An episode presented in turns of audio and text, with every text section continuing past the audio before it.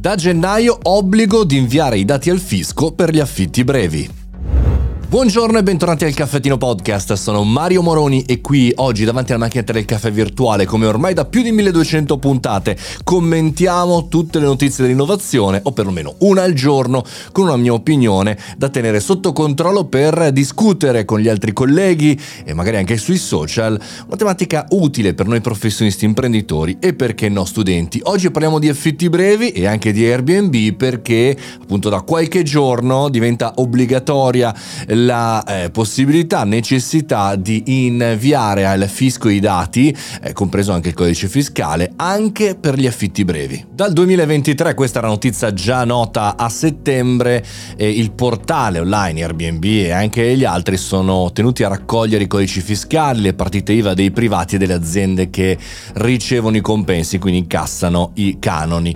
E poi, e poi c'è in Italia la classica cedolare secca, l'affitto breve, tra l'altro una legge che poi va condivisa con la società americana perché ha impugnato questa tipologia di regolamentazione. Se da una parte la eh, Unione Europea cerca eh, di in qualche maniera stringere le maglie attorno a chi fa digitale a queste piattaforme, l'abbiamo visto con il GDPR per quanto riguarda la privacy, l'abbiamo visto sul mondo e-commerce, lo vediamo ora con queste piattaforme che intermediano il locatore e chiaramente chi entra come noi per qualche giorno all'interno di queste case, quindi c'è diciamo così una sorta di risveglio delle regolamentazioni.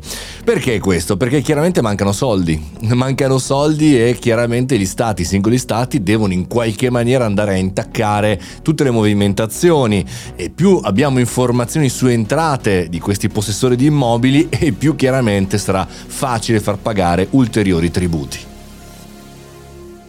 Non finisce qui perché in Italia abbiamo anche le norme locali, come sapete, l'attesa banca dati delle locazioni brevi che in teoria doveva essere unificata, ma che in realtà abbiamo eh, visto. Ogni regione si è mossa in maniera totalmente autonoma, c'è chi ce l'ha già, c'è chi invece eh, come Lombardia, Puglia, Veneto, Piemonte, Campania ce l'hanno già secondo Sole 24 ore, c'è chi invece non ce l'ha. Insomma, un bel casotto, come sempre spesso accade. Diciamo così, a leggere questa notizia verrebbe da dire e quindi è meglio andare in un hotel, è meglio andare diciamo una piattaforma più tradizionale.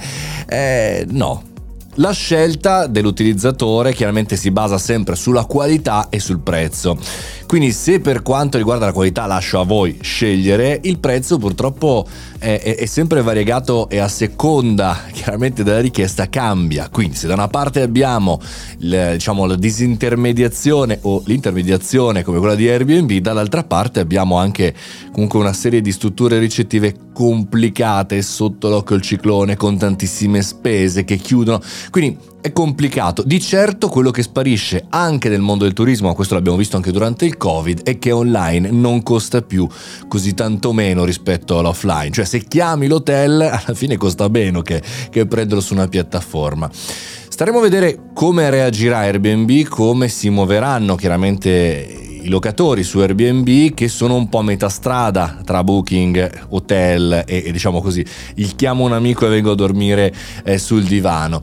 Per cui staremo a vedere, però è chiaro, è un sintomo di come in qualche maniera i tributi devono essere recuperati il prima possibile in qualsiasi maniera. Questo è il messaggio sia dell'Europa che anche e soprattutto dal sud Europa, l'Italia, la Spagna, la Grecia, che sono chiaramente in grande difficoltà, malgrado, direi malgrado il grande turismo. E voi siete andati via per Capodanno? No, lo dico perché proprio questi giorni, quindi dovete organizzarvi. Oppure rimanete a casa, no? Mettete la vostra casa su Airbnb. Vieni a dormire a casa mia, che mi manca qualcuno. E non vi mancherà il caffettino, perché tutti i giorni c'è comunque sempre 365 puntate l'anno. Questo è il Caffettino Podcast e io sono Mario Moroni. Buona giornata e anche buone feste. Sì, chiaramente se le fate, se no buon lavoro. Tutto lì. Ciao!